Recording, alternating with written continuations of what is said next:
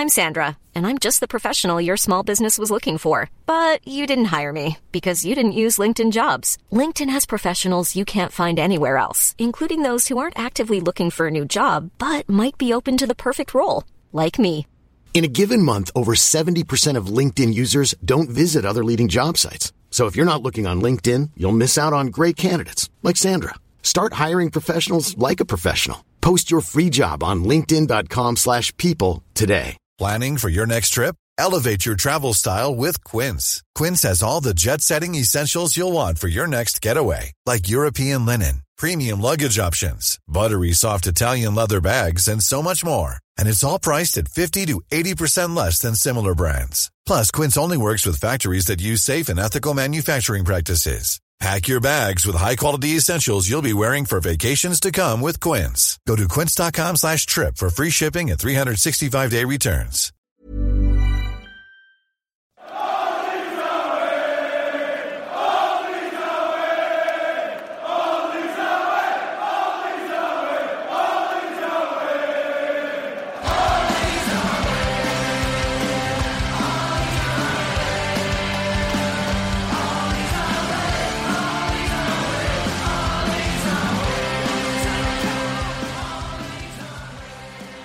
Hello and welcome to All Starts That Week, a podcast in which Leeds fans cast their combined eye over goings-on at Elland Road, giving scrutiny to the underlying statistics and tactical footings at work at Leeds United.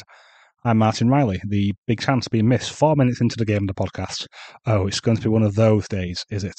And I'm joined by the first half red card of the podcast, Dan Holdsworth. How very E F L of you, Jonathan Hogg. And finally, I'm joined by the Archie Gray being subbed off for the podcast. Let's hope that our generational talent doesn't need subbing off. It's Will Clay. Will, how are you doing? I'm doing good. Um, as much as you can do good on a weekend where your football team has frustrated you. Um, That's fair. Yeah, I kept myself busy otherwise, and then on to doing this, and then I can pretend the game never happened, hopefully. That's the best way to handle it. And have you eaten well today? I did. I, I've just had um, like a chicken and chorizo with various vegetables and some rice. That was very tasty. Good stuff, good stuff. I, myself, have had a roast pork dinner, which was... Ooh. Yeah, it was very good. With all, all the trimmings, had some broccoli on there and some sweet corn, Yorkshire puddings, yeah, a bit, bit of apple sauce on the pork as well. It was very good. And how about you, Dan? How are you doing? I'm going to jump in on the food um, question first, because I've just had... Um, I've had a Greek kebab. Is it, a G- is it a gyros or a gyro? I don't know how you say it, but anyway, one of those. It was homemade, made me own flatbreads, made me own tzatziki. It was really, really good, if I do say so. Um, and I had I had roast lamb yesterday at my mum and dad's house, so I'm proper well fed the last two days, which makes up for the like crappy Leeds performance. So otherwise, I'm great, Martin. Cheers. Well, it's good that you're well is, fed at Leeds. Is it a gyro or is it a gyros? What is it? Does anybody know? I would say gyros. Oh, I've got... Yeah, no definitive answer, unfortunately, so I can't help. I could look it up, but, you know, it's not that important, really. Anyway. So welcome to All Starts That Week, where we um, debate the pronunciation of Greek food. No, we were not of, here to of talk kebabs. about... Or kebabs, yes. We're not here to talk about that. We're here to talk about our our draw, I've almost said loss, against Huddersfield Town. Um, so, yeah, that's why we are here today. So I'll track straight into the game summary. Leeds started the game their usual four two three one, with Huddersfield changing their usual shape and started the game in a four four two. Leeds dominated possession throughout the first half and having the better of the chances from open play, with Huddersfield largely threatening in transition, winning lots of set pieces. Leeds, however, weren't able to make their possessional dominance pay off, and Huddersfield were the team to draw first blood, with Michael Hellip scoring from close range after Melier saved a Danny Ward header. The first half was closed off, with Jonathan Hogg being sent off for a second yellow card in the fourth of nine minutes of injury time. Into the second half, Leeds continued their dominance, with Huddersfield having even less of the possession. Leeds had a whopping eighty-one percent of the possession in the second half. Leeds did make their possession pay off, however, in the sixth to seventh minutes, with Bamford tapping in a Conor Roberts cross from close range, making the score one one. Leeds continued to apply pressure for the rest of the game, but weren't able to find the winning goal, and the game ended one one. A lot shorter than the previous game summary of the Leicester game. But yes, let's get into the interrogation.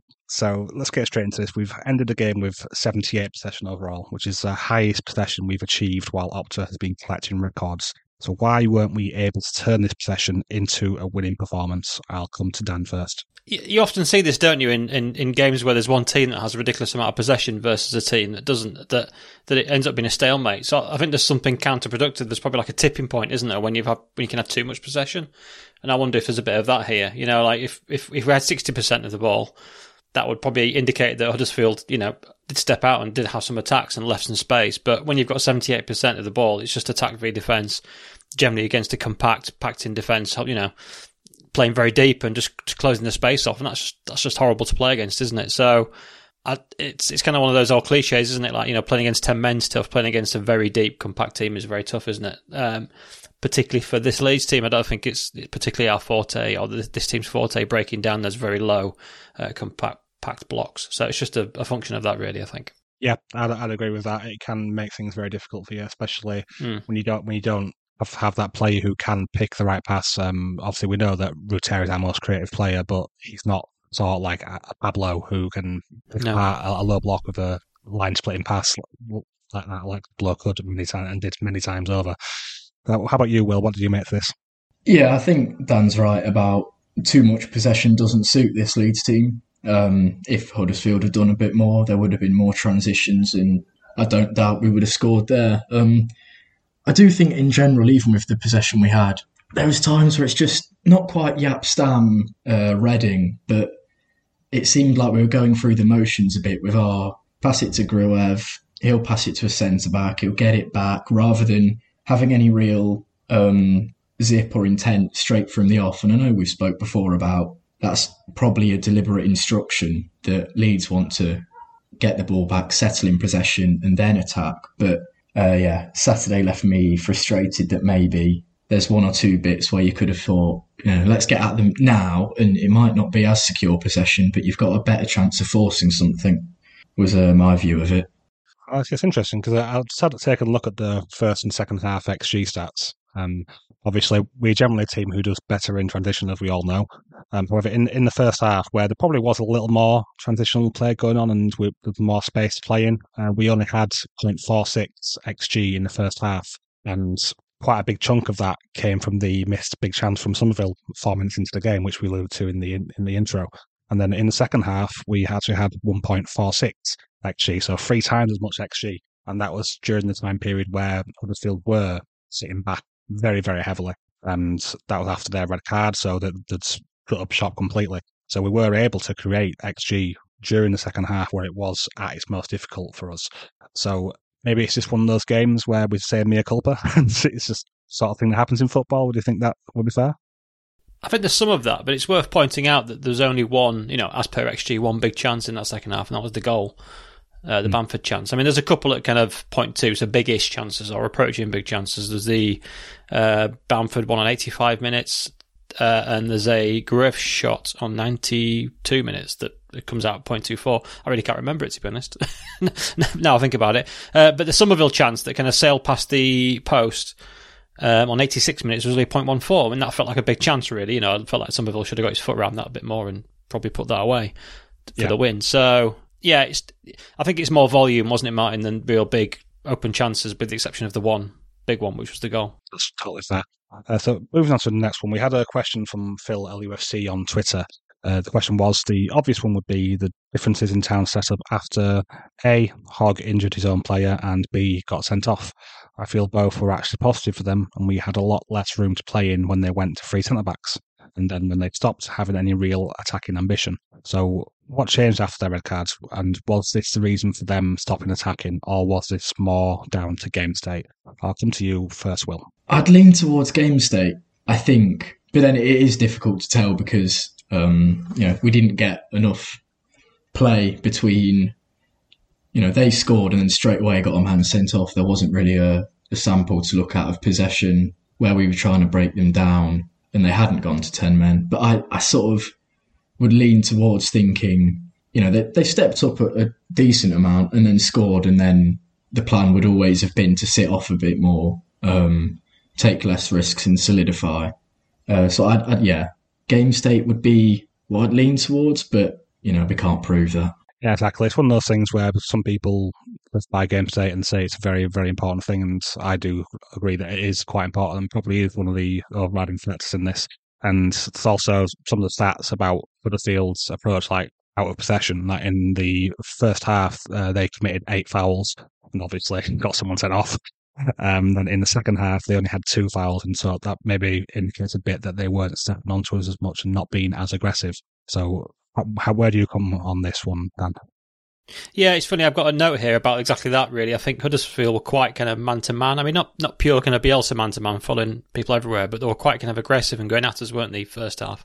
Or certainly in moments, you'd, you'd see a fullback tracking a winger quite central, things like that. Um, and I think there was probably some... Obviously, that was a plan of theirs to really get into our faces and get physical and break the game up first half. And, and I think the, the red card just changed that completely, and it became kind of very much the zone low block, didn't it? You know, it kind of it kind of switched. So it was almost the, the second half. They became very passive, and they were kind of they were almost like diving for fouls, weren't they? And breaking play up that way in a different way. They were kind of you know waiting for the contact of a Leeds player and then follow flopping over. So it was just it was almost like two different teams. Uh, in their kind of in their kind of defensive or game management approach, I, I, I think. Um, I mean, neither suited Leeds really. It didn't work for Leeds either, really. So it, it's kind of, I think, um, in in a funny way, had the game carried on like the first half, I would have fancied Leeds to get on top eventually with our, you know, like uh, the kind of firepower we have off the bench. You could have seen them tiring and us, you know, maybe having a bit of joy in the last last sort of fifteen, twenty minutes or so of the game. But because the game state changed and then the game model changed, we were then just playing attack v defence. I just think it, the whole thing was about uh, the whole game was very much sort of, sort of broken up for Leeds, wasn't it? We're attacking, we're playing two sort of different different defensive setups. Um, the, the whole game plan was the whole game was around being broken up and. And and Leeds Leeds having no kind of real rhythm to play with, and I just think you know it was just it, it was kind of frustrating for both of those reasons. Like it was frustrating for two different reasons, but with a similar outcome. I felt that's all very fair. And this, I, even I, I tweeted uh, during half time, um, just that uh, Huddersfield were trying to out E F L Preston, and it wouldn't have surprised me at that point if they had gone on to have more fouls in that Preston game, which, just in case you're wondering, was twenty-two fouls they finished that that lads game with. So.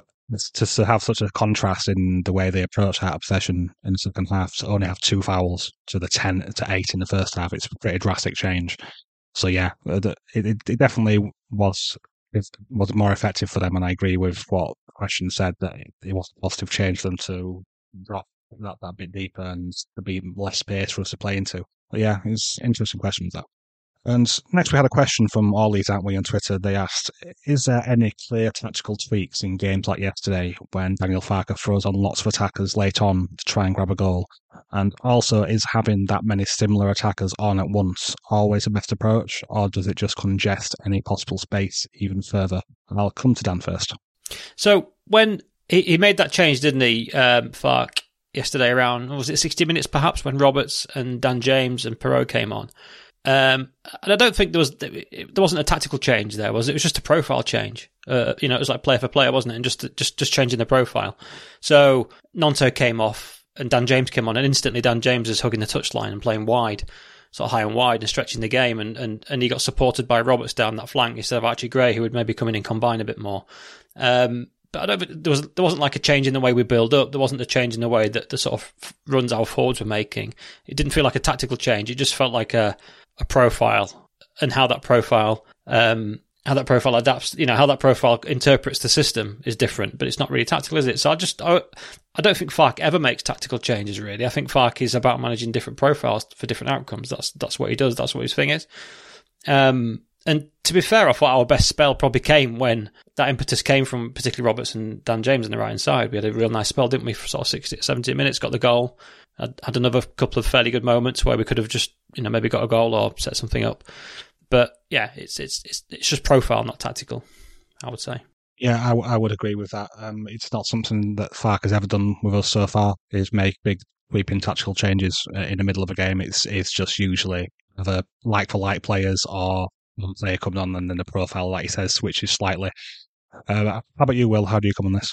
Um, the second bit of the question about does having similar attackers make us worse? I think yes, definitely. Um, it's something I used to slate Steve Bruce's Newcastle for. They'd, they'd be losing and he'd bring on Andy Carroll and Dwight Gale and, and, and, and they'd have five strikers on the pitch and do nothing because they still weren't creating.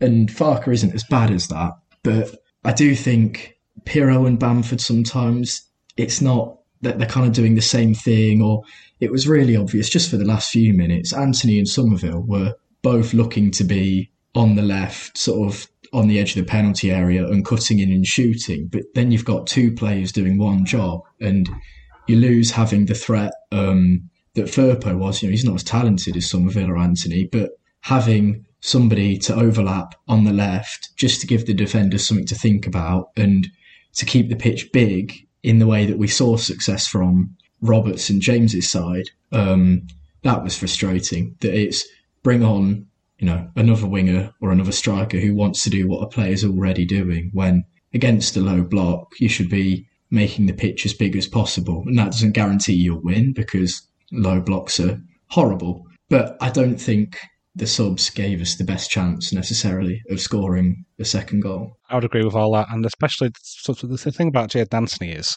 usually he does offer us something different when he's on that left side. Like most of the time when he comes on, he's trying to put a lot of crosses into the box, and he's he's pretty good at them. He's he's good at getting get, getting balls into the box, into dangerous areas. But in this game, he only attempted one cross, just one. And on the other side, Dan James att- attempted ten, which is just a yeah. pretty mad differential, really. Um, so I wonder if Daniel Farker had said that he doesn't want him attempting as many crosses as he normally does, and to leave that to James on the other side, which would be a strange instruction. It could just be that maybe he didn't fit, find time to make those crosses, but you want to say something there, Dan? Yeah, I just think it was a, a function of him being kind of paired with Somerville out there, and Somerville's just kind of more dominant player, isn't he? He's the you know he's the big mm. man on campus, whatever, you know, at the moment, isn't he? So he's going to just sure. dominate the ball, and Anthony's going to, just going to be playing second fiddle to him. It would have been interesting, and the sub I would have preferred would be Anthony for Somerville and kept Firpo on, and just changing the change the dynamic and profile that way, and you, you still maintain that kind of outside left um, attacking threat from Firpo, who I thought was okay, really. I thought he got around the outside and you know attempted some some dangerous balls occasionally. We should have carried on with that, and and perhaps swap Somerville for Anthony if that's what you're thinking you're going to do. I get not taking Somerville off because he's you know he's brilliant, but. You, you know, you've got to have some kind of discipline with these things, haven't you? And not, you know, not just think, oh, I'll chuck all my, all my, you know, the Steve Bruce approach is, uh, I just, we just heard about just chucking all my, all my attackers on there, because sometimes they get in each other's way, don't they? And diminish, you know, diminish the, each other and get in each other's way. So, yeah, it didn't work. I didn't like it at all. It's a shame because I, I think Anthony's a good player. We saw against Chelsea midweek, he can be a good player, can be effective. It's kind of a shame to kind of bring him on in, in that kind of situation where he's kind of, Uh, not really able to do what he's good at. Yeah, I would agree with that. He, he's definitely a good player, and he didn't didn't show what we know that he's capable of in, in this game, and he just really didn't get involved. And I think what you said about Somerville taking over that flank is quite true. I mean, he only attempted eight, pass, eight passes in the short time that he was on, whereas Dan James on the other side had twenty-eight. So there was quite, again, quite quite a big differential there about the way that they was both being used on both sides of the flanks. Um, but while we've been talking on this left side of the pitch, uh, we had some questions about our overuse of the left side of the pitch late in the game after James and Roberts were subbed on. So why do you think that we didn't make more use of the right side? And especially, I think it was after we scored. I don't, I don't think we, we barely used that side at all, especially considering the goal came from a lovely combination between James and Roberts. Uh, I'll come to Will first on this one. Um, the truth is, I don't know, uh, because I don't think it was correct to ignore the right in the way that we did. And the only thing I could sort of think of was in the promotion team, a few of the players had said when they needed a goal, they always looked to Pablo. And, you know, as Dan's just said, Somerville is kind of the guy at the moment. So I didn't wonder if there was a bit of that, but he isn't, as was said earlier, we don't have a Pablo. Somerville isn't somebody that I think you'd want. He's very good, but I wouldn't want to give him high volume um, ball in the way that Pablo got. And if you are going to do that in this team, you give it to Ruta. So I, I can't see why, or I can see why they did it, because I think Somerville scored. Hopefully he'll do it again, maybe. That's thinking, but I don't think that should happen again, and I really hope it doesn't. I mean, if, if you want a playmaker winger in, in, in our squad, it's Nonto, isn't it? He's more of a playmaker than Somerville. Yeah. I'd rather Somerville be high be high up and getting on the end of things, and you know, the last action or the or the penultimate action before the goal, not the guy sort of dropping in as a kind of almost like an eight and trying to make things happen. I mean, that's Nonto's game. So if we want a playmaker, then play Nonto there, not Somerville. That's anyway. That's my that's my rant. No, that's very fair. And Nonto is probably the one whose his profile it speaks more to a creator than a goal threat, and it's the total reverse this season for Somerville, because he's been the guy who's been our most threatening player going forward, and he is a player who you, you would want to be making runs off off the shoulder, and it's, that could have been what if he had been making those runs and Anthony was the one getting more of the ball, then possibly we could have seen more from that, but he wasn't really going for it. The ones who were making the runs was mainly um, Bamford and Perreault and Ruter, and yeah, it's, it is odd that we didn't make more use of the right side, because James did was our most effective player, even though he only came on when he did. He had the most shot-creating actions in the side with six. So yeah, it's, it's definitely one of those things where we could have made use more, more of that side than the other, and I can't really say why, other than, like you said, just ho- hoping that someone will come create something. But I think that's did, about did everything. F- Sorry. There's just one, one small observation. Like, Perreault came on and got involved in midfield a bit, because his naturally left foot, I think he was picking the ball up and turning, picking the ball up on the right-hand side and turning onto his left foot and playing it out wide. And I think Bamford did that a few times. So it's perhaps just as simple as we had a couple of left-footed guys picking the ball up in the half space and pinging it left. You know, mm. turning and maybe just, just you know, happened enough times that it became a thing. I don't know. Maybe that's a factor. But yeah, it was weird. There was no obvious reason for it. And it, and it you know, other than that. I totally agree with that. So that's about everything for the tactical analysis. So before we move on to the more player-based analysis, we will have a quick chat about our Patreon, and and I have a bit, bit of an ad break as well. So, but after this, otherwise Tom Alton will do something bad to me. But don't worry, patrons, you don't have to listen to this part. Our patrons get access to our Patreon for as little as one dollar ninety-nine per month, which gives you ad-free podcasts, and if you want to pay a little bit more, you get other benefits, including early access to our preview pods, analysis articles, videos, and bonus podcasts. If you want to find out more about our Patreon, please visit Will. Patreon.com forward slash ASAW Patreon. Perfect. I'm Sandra, and I'm just the professional your small business was looking for. But you didn't hire me because you didn't use LinkedIn Jobs. LinkedIn has professionals you can't find anywhere else, including those who aren't actively looking for a new job, but might be open to the perfect role, like me. In a given month, over seventy percent of LinkedIn users don't visit other leading job sites. So if you're not looking on LinkedIn, you'll miss out on great candidates like Sandra. Start hiring professionals like a professional. Post your free job on linkedin.com slash people today. Burrow's furniture is built for the way you live. From ensuring easy assembly and disassembly to honoring highly requested new colors for their award-winning seating, they always have their customers in mind. Their modular seating is made out of durable materials to last and grow with you. And with Burrow, you always get fast, free shipping. Get up to sixty percent off during Burrow's Memorial Day sale at burrow.com slash ACAST. That's burrow.com slash ACAST. burrow.com slash ACAST.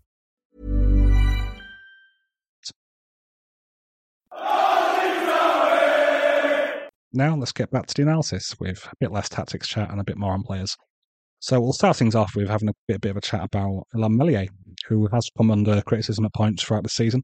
But what did you make to his performance in this match, Dan?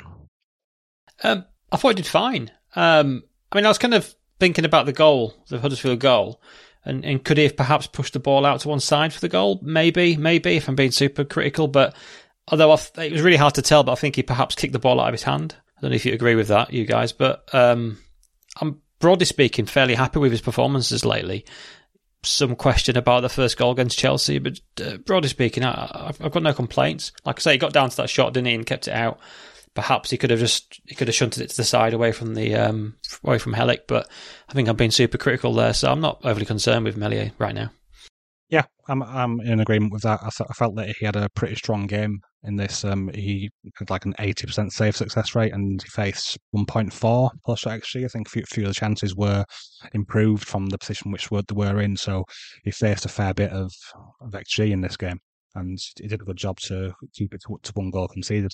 I, I, I see your point about, about the goal, and maybe in, in a perfect world he could have pushed it out a little bit further, but I think, yeah, like you mentioned, that it may be a little bit too critical, but yeah, that's all I'll say. How, how about you, Will? What do you think of this? Yeah, th- there's games this season where I do think criticism of Meslier is justified, and I don't think this is one of them. Um, for the goal, you know, sometimes you just concede and it's not really anyone's fault. It just happens because, you know, a, a downwards header that lands at his feet is massively awkward, and I think it's then just the lottery of who gets to the rebound, and unfortunately it wasn't us. Um, and yeah, he did well this game. He's not the reason we lost. I don't think criticism for this game is uh, valid, essentially. Totally agree with that, and I'm glad you mentioned about it, the header going down low, because he's he's a tall tall goalkeeper, and it's it's quite difficult for him to get down quickly to those low headers, and I think he did, did a good job just keeping that header out. We had a question from one of our Discord members, Glenn.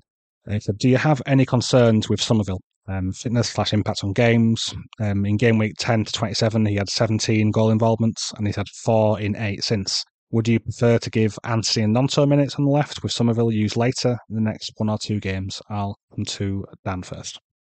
Um, yeah, I'm, I'm not. I'm not too happy with him at the moment. It's more about the, the thing I mentioned before about him not being a playmaker. I think he's just we want him higher on the ball and and, and, and running at players in, in higher at the pitch in the final third, rather than getting involved in build-up play too much.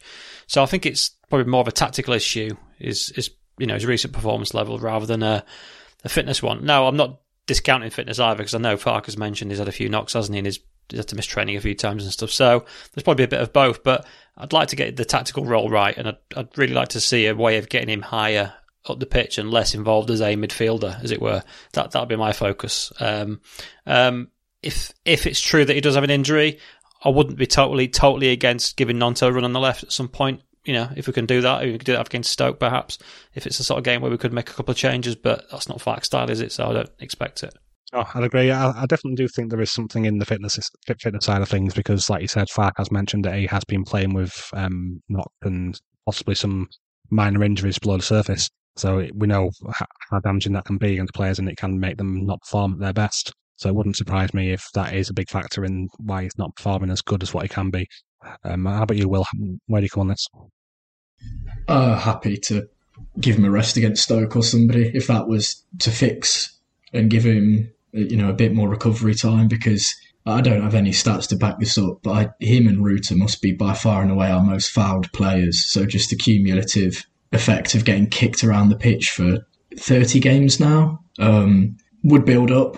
But then I, I do also agree with Dan that I think he hasn't been playing massively worse. We're just slightly misusing him, in that he isn't, uh, without sounding too tact tactico-y, um, you'd want him in the final phase rather than in the sort of second phase of build-up. But on the end of things, getting the assist or the goal, which is, you know, he's got so many of them, he's brilliant at, let somebody else feed him the ball rather than let him try and do that for other people. Yep, that's totally valid. Yeah, the other thing to think about is we've got a game Tuesday and then again Friday, so you know there's there's there's a good argument for, for, for getting getting the most out of James and Nonto and Somerville. So there's you know there's a really good argument for rotating all three, isn't there, through through both games, just to kind of get the most out of them.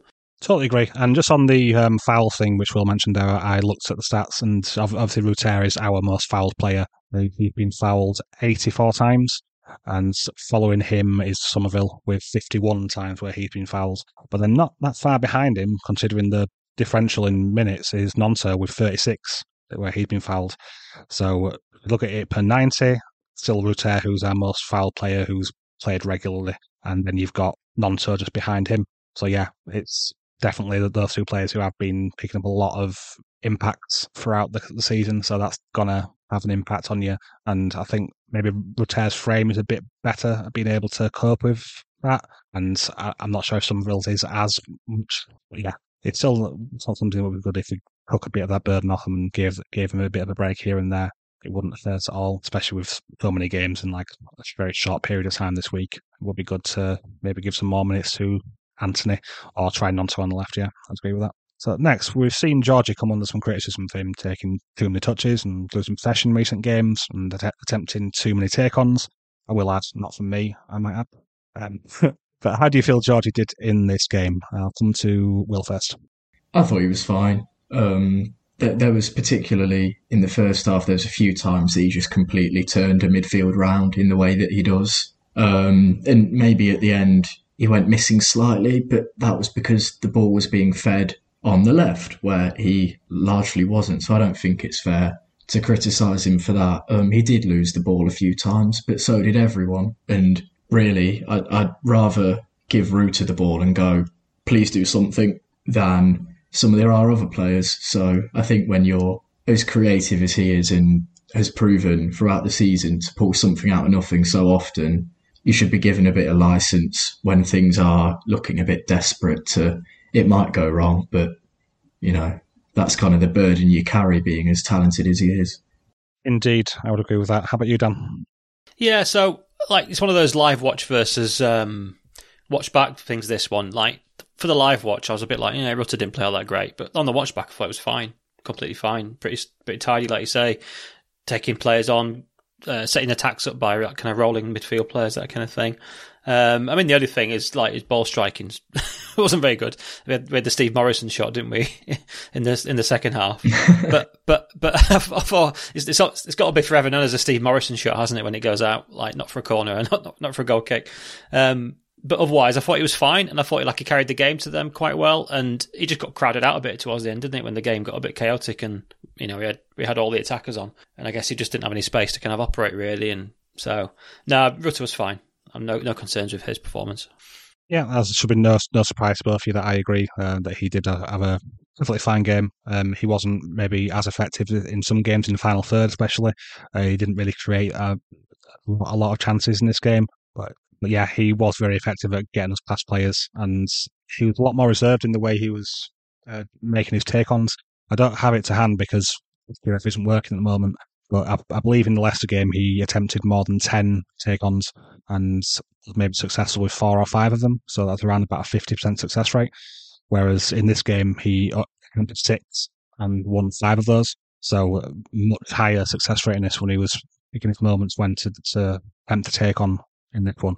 So that was interesting, and I wonder if that will continue if he is starting to, start to pick and choose a bit more, so he's not always trying to beat a man and just pass it around a bit more instead of just doing that all the time. But yeah, he, he had a fine game. Yeah, I wouldn't be shocked if he's been told, actually, because I think he was quite wasteful in the Plymouth game, the Plymouth League game that we won, mm-hmm. uh, in the last game.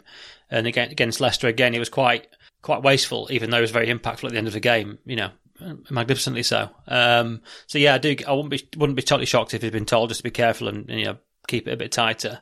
And I guess it's like a risk reward thing, isn't it? If he's been more conservative, he's gonna he's gonna have fewer big moments, but we're gonna retain the ball more, perhaps. So yeah, it's probably just a bit of that. I won't be shocked anyway if that was that's the case. Yeah, exactly. And I also think later on in this game, I think he was mainly sticking around the final third and trying to make runs beyond. With when we brought on a bunch of attackers. I think that was mainly he, he was probably he was told to stay on the last line and let the other players do the progression, and him just stay and try to create something through making runs or receiving and passing the ball on, that kind of thing. So yeah, it's just a last little thing to add on that. So next is uh, we had some questions about Junior Thurfell being subbed off for Jadon Anthony and whether it was a bad decision. And I think it was mentioned earlier on the, in this pod that you may have thought that it was a bad decision. Uh, so we'll come to Dan first on this one. Yeah, yeah, it was, a, it was a bad call. I thought Thurpo was pretty good, actually. Um, I mean, there's a stat here about he had the most passes into the penalty area and the only player to complete a cross with two complete crosses or something. So I don't know how that stacks up with the Dan James stat, but I mean, just generally speaking, I felt he he got the ball into dangerous areas in the penalty box. He did that thing that Thurpo does do quite well, and when he kind of arrives on the left side just towards the edge of the penalty box and plays it across the across the box on the ground. You know, they don't always come off, but I felt like it was coming, it was coming for him, and I just, yeah, I felt he could have, he should have stayed on and, and, and carried on, you know, and played the whole game. I mean, I've got no problem with Anthony coming on, but not for Firpo. Anthony should have come on for Somerville, or if anyone, or or not at all. That was, that was my view. So, yeah, a bit harsh on Firpo bringing him off, I thought, in this game. Yeah, Will? Yeah, um, this is slightly what I'd mentioned in the Discord with you, Martin, about my hatred for right-footed left-backs, and Firpo is sort of proof of why I like left-footed left-backs, because, yeah, as Dan said, getting around the outside, arriving, providing width in the way that I said um, Roberts and James managed to do well earlier, um, I think that's very valuable, and we missed him in the, I know it was, what, only the eighty-sixth minute he came off, but with the amount of injury time, that ended up being a decent chunk of play where we could have scored. Um, so, yeah, I, I do think it was wrong to take him off, to be honest. And I would agree with both of you. I, th- I thought Firpo had probably in this game for a while now. Um, I know it's been pretty, pretty good the whole time he's been in the squad on this run. Um, but he was very good. He was making, trying to make, make a lot of things happen. Like I mentioned, with that start, he had five completed passes into the penalty area, and the closest to that was Dan James with two, Ruter on two, Amara on two, and Groove on two. Um, Somerville didn't even complete a single pass into the penalty area in this game. So that maybe speaks to the fact that he's not been as clean in his final third actions as what he maybe has been for a long time. But that's a different story altogether. Um, I do think that it was the wrong choice, and I would agree that we do need someone who is left-footed down that flank, and Firpo was the guy who was trying to make things happen, and you just can't overlap and put in cutbacks if you're right-footed going down the left. It's you could, but it probably wouldn't work very well. And he was the only one who was even attempting those kind of things as well. So, yeah, I'd try to send off on that one by Farker. We'll move on. So this was the first time for a long time where Archie Gray was subbed off, and tactical reasons, in my view. What did you make to his performance, Will? Underwhelming. After the highs of midweek and him giving Chelsea the runaround and almost hitting the big time with, um, or in terms of viewership anyway, that I know we watch Leeds, but nobody else really does if you're a Premier League fan necessarily. Whereas in a cup game that's on Freeview, uh, you get a wider audience. He was brilliant there and less good today, or yesterday even. Um, I think for kind of things we've credited Roberts for, he was the opposite in terms of holding width. Didn't particularly. There was he was good in the move uh, for the one that I thought Camera should have shot that went across to Somerville. He was good there, but then there wasn't much more of it in the rest of the game. Um, and when I, on my rewatch, I was thinking about, I know I didn't like the subs Farker made, what would I have done? And I think at half-time I would have brought Roberts on at right-back and moved Archie into midfield alongside Grove and taken Kamara off then. No, that's totally fair. Uh, the, uh, one thing I noticed, the big differential when Roberts came on, was the off-ball runs that he was making, especially ones which were, which were attacking the half space, and the combinations which he had going with James were just were very, very good. And and after the goal came from that, it came from Roberts playing it right, right, right to James, and then attacking the half space, and then James playing him through. So th- those are the sort of things that we, we haven't really seen that too often from from Archie. He does generally hover around that sort of area, around the half space, but the actual penetrating runs into it aren't quite there. And I think that's something which he does need to work on in the final third. And that is something which Roberts does shining from when I did my article on him. He does those sort of runs all the time. It's especially for Burnley. He, he did them a lot because that's a lot of what Burnley were about. They were attack, they attacked the half space a lot, and that's something which I think Archie could do with added to his repertoire.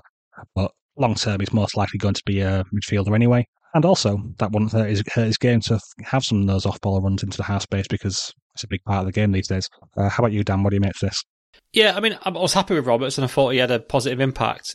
But, like, I, I would have... I, I thought part of that was having um, Dan James, like, high and wide and, t- you know, touchline hugging beyond him. So we often saw Roberts making those kind of in, inverted runs or runs in field and then Rodon passing straight to Dan James because Roberts is pulling the Huddersfield left-side defender um, out the way.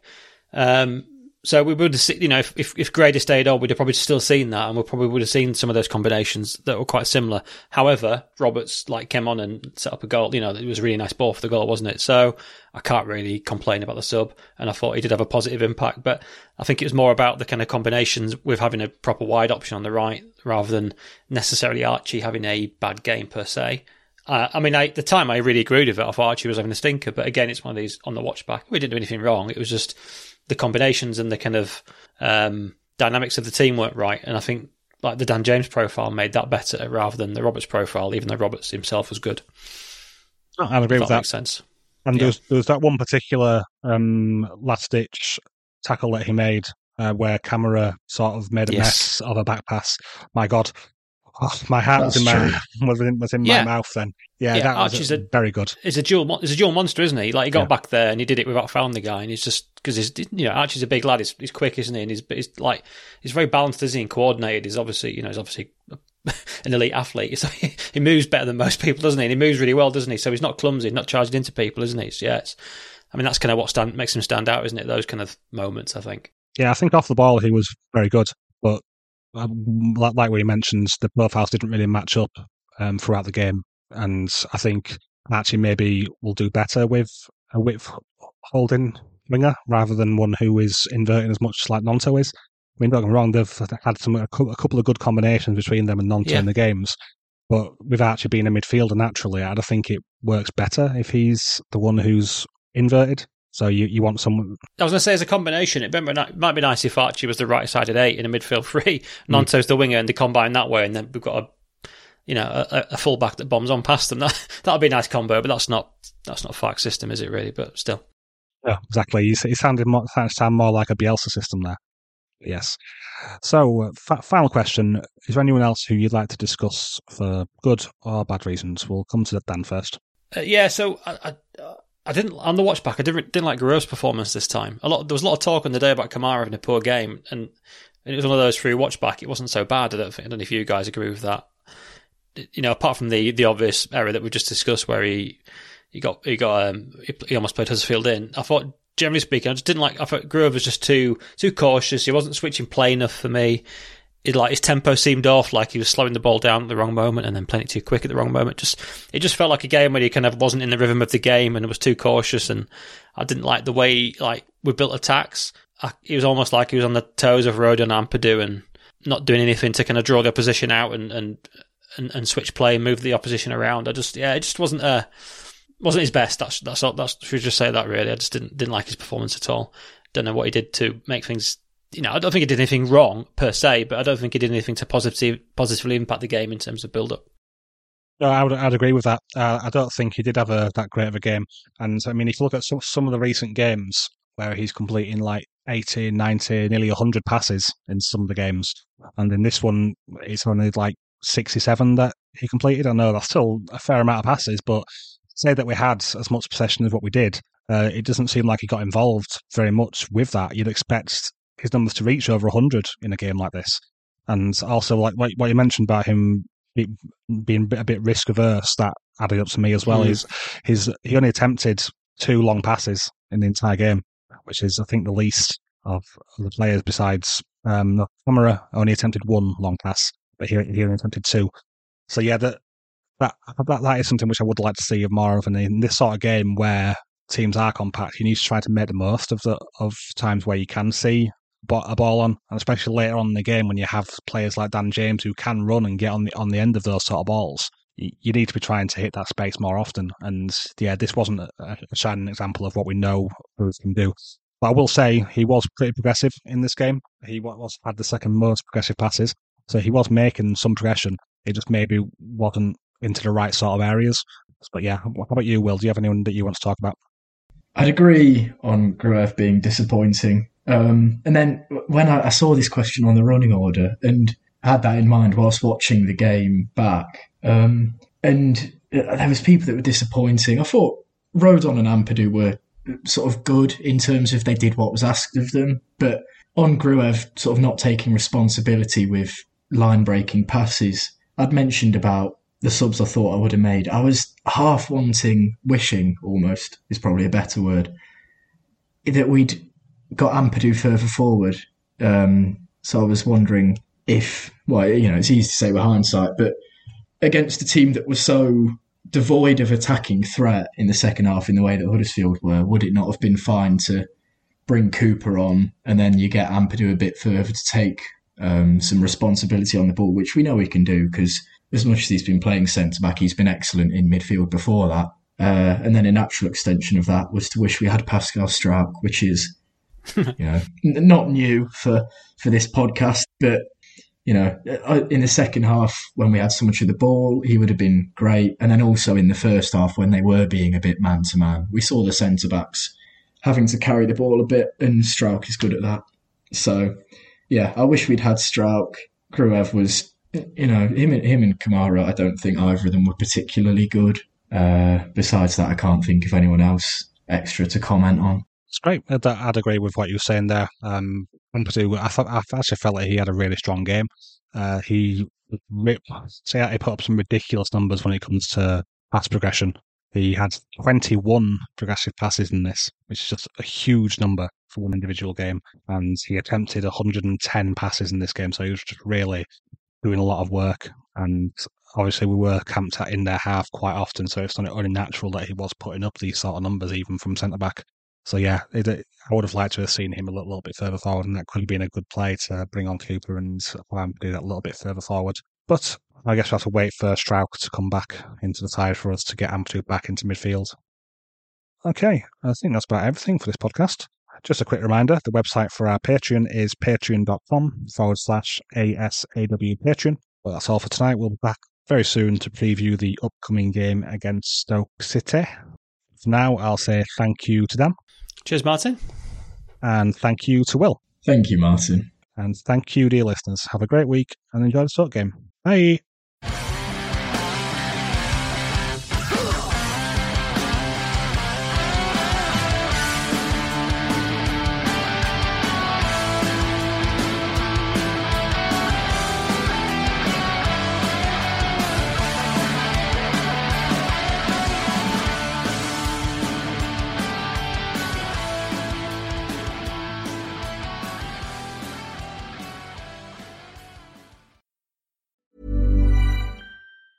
Mom deserves the best, and there's no better place to shop for Mother's Day than Whole Foods Market. They're your destination for unbeatable savings. From premium gifts to show-stopping flowers and irresistible desserts, start by saving thirty-three percent with Prime on all body care and candles. Then get a fifteen-stem bunch of tulips for just nine ninety-nine each with Prime. Round out Mom's menu with festive rosé, irresistible berry chantilly cake, and more special treats. Come celebrate Mother's Day at Whole Foods Market. Mom deserves the best, and there's no better place to shop for Mother's Day than Whole Foods Market. They're your destination for unbeatable savings. From premium gifts to show-stopping flowers and irresistible desserts, start by saving thirty-three percent with Prime on all body care and candles. Then get a fifteen-stem bunch of tulips for just nine ninety-nine each with Prime. Round out Mom's menu with festive rosé, irresistible berry chantilly cake, and more special treats. Come celebrate Mother's Day at Whole Foods Market. Market.